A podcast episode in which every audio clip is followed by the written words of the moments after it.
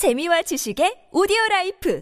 팟빵 안녕하세요. 군사독복입니다. 우크라이나 동부의 루한스크주에서 러시아군이 마지막으로 점령하지 못한 세베로도네츠크 그리고 리시찬스크 지역에서 러시아군의 도무지 이해할 수 없는 이상 행동이 일어나고 있습니다. 러시아군이 더 이상 세베로도네츠크 안에는 아무것도 없으니 얼른 들어와서 점령하라는 우크라이나군의 속임수에 넘어가지 않고 대규모 포격전으로 승기를 잡은 결과 현재는 70% 이상을 점령하고 있다고 지난 시간 말씀드렸는데요. 현재 러시아군은 세베로도네츠크에서 격전을 치르는 중이지만 엄연히 낮에는 유리한 상황이며 아직 좀 더 밀어붙여 리시찬스크를 점령한다면 두 가지 크나큰 이점을 얻을 수 있습니다. 하나는 세베르도네츠크를 점령하고도 마지막으로 남아있는 루안스크주의 영토인 리시찬스크마저 점령해 러시아군이 루안스크주 전체를 가져갈 수 있다는 점인데요. 나머지 하나는 세베르도네츠크를 비롯해 이 주변의 다른 지역들보다 높은 고지대에 속하는 리시찬스크 고지에서 유리하게 포격을 퍼부어 우크라이나군을 더욱 궁지로 몰 수 있다는 것입니다.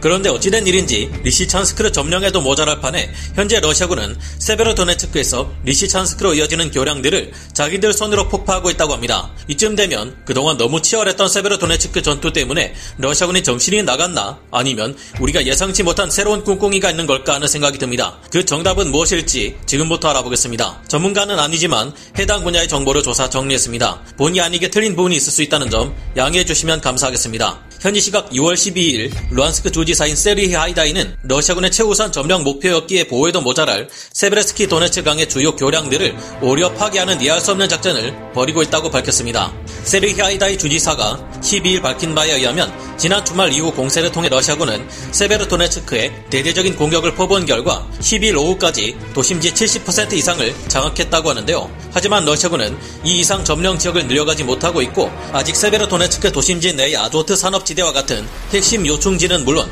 단독주택 지역들을 우크라이나군이 통제하고 있다고 전했습니다. 러시아군이 점령하고 있는 지역 내에서도 여전히 우크라이나군과 러시아군의 치열한 교전이 현재 진행 중이며 이 때문에 러시아군은 예상치 못한 심각한 피해가 계속해서 누적되어 가고 있다는데요. 하지만 러시아군 입장에서 볼 때 그들의 현재 목표는 세베르도네츠크일지라도 이를 모두 점령하고 나면 마지막 남은 목표는 리시찬스크라 할 수 있습니다. 그래야 러시아군이 애초에 이 전쟁의 목적은 루안스크를 점령하는 것이었고 우리는 이 전쟁에서 전략적 목표를 달성함으로써 전쟁에서 승리한 것이다라는 자신들만의 정신 승리를 주장할 수 있기 때문인데요. 현실적으로 루안스크주를 완전히 손에 넣는 것으로 이번 전쟁을 중단하는 것이 러시아 군으로서도 가장 최선의 판단일 겁니다. 이후에도 전쟁을 더 지속하겠다고 할 경우에도 세베르도네츠크에 이어 리시찬스크 고지를 점령하는 것은 대규모 포병 화력의 우위를 통해 지역에 따라 현재 우크라이나군을 궁지로 몰고 있는 러시아 포병에게 적절한 판단일 텐데요. 그런데 최근 러시아군은 세베르도네츠크와 리시찬스크를 이어주는 교량을 파괴했다고 하니 그 의도는 분명 두 가지 중 하나일 것으로 추측할 수밖에 없는 상황입니다. 하나는 그동안 세베르도네츠크 시가전을 수행하는 동안 생각보다 너무 큰 피해를 입은 러시아군 주력 부대들이 우크라이나군 수비대에 대한 증오심에 눈이 멀어버린 나머지 크렘린에서 내린 전략적 목표를 점령하라는 명령마저 내팽겨친 것이 아닐까 하는 것인데요.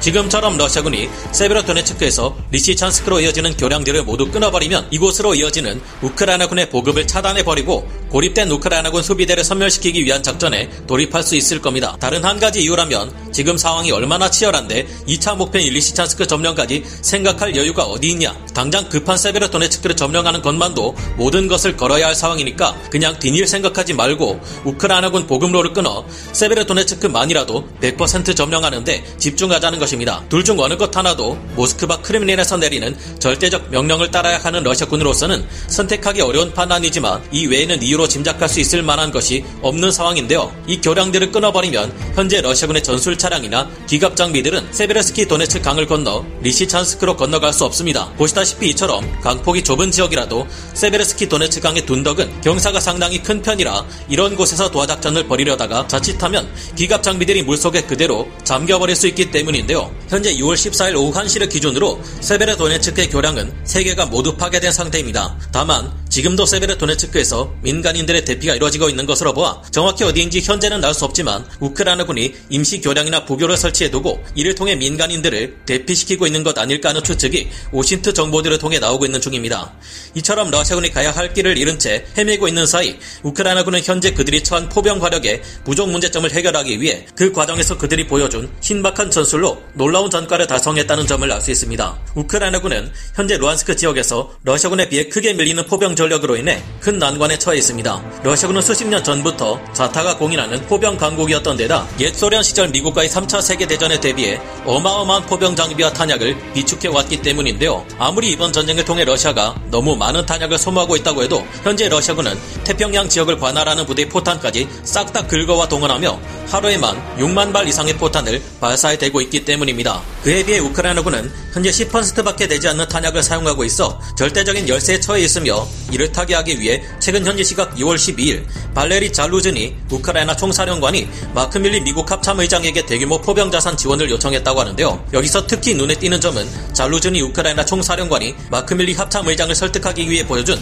우크라이나군의 가공할 포병 운용 능력입니다. 최근 우크라이나군은 러시아군의 제5연합군 사령관인 로만 쿠트조프 소장을 잡는 데 성공했는데 그 과정에서 보여준 우크라이나군 포병의 작전 능력이 소름 끼칠 정도로 뛰어나다는 것을 알 수 있습니다. 지난 6월 4일 우크라이나군의 제44 포병 여단은 러시아군의 제5연합군 지휘부가 최전선으로 이동했다는 첩보를 입수 후 우크라이나군 정보 당국과 협조하에 통신 감청을 실시했습니다. 이 통신 감청으로 알게 된 내용을 통해 우크라이나는 러시아군 지휘부의 대략적인 위치로 의심되는 지역을 몇 개 정도로 줄일 수 있었고 이 지역들의 소형 무인기로 정찰을 실시할 수 있었다는데요. 적 지휘부의 존재를 확인한 우크라이나군은 그곳에 BTR-82 기반의 러시아군 지휘 통제 장갑차와 장거리 통신 장비를 장착한 트럭이 있다는 것을 최종적으로 확인 후 정확한 포병의 일제 사격을 가했습니다. 그 결과 한 개 자주포 대대를 동원한 일제 사격으로 단 몇 분이라는 짧은 시간 안에 제5연합군의 지휘부를 일시에 날려버리는 굉장한 전과를 보여준 것입니다. 우크라이나군은 이 당시 1980년대 생산된 90, 152mm 견인포인 2A65 므스타 B를 사용해 이 같은 전과를 냈는데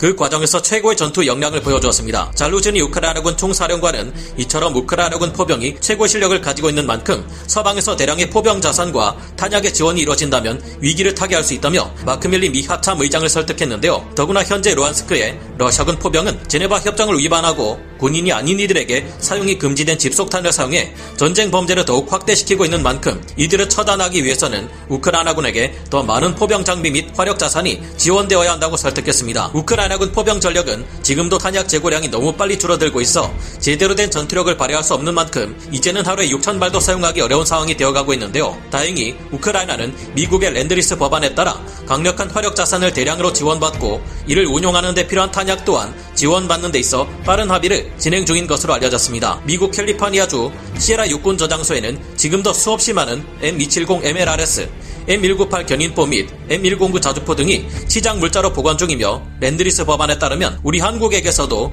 155mm 포탄을 미국이 구매 지원하는 방식으로 우크라이나를 도울 수 있습니다. 우크라이나는 이 전쟁을 승리로 이끌기 위해 전통적인 망치와 모루 전술을 활용하고 있으며 이를 위해서는 루안스크 지역의 방어 부대가 끝까지 러시아군을 붙잡아두는 모루 역할을 해내야만 하는데요. 그런 중요한 역할을 맡고 있는 루안스크 지역에 우크라이나군이 포탄 부족으로 위기에 처했으니 하루빨리 이 지역에 포병 자산과 탄약의 대규모 지원이 이뤄질 수 있기를 기원합니다. 오늘 군사 돋보기 여기서 마치고요. 다음 시간에 다시 돌아오겠습니다. 감사합니다. 영상을 재밌게 보셨다면 구독, 좋아요, 알림 설정 부탁드리겠습니다.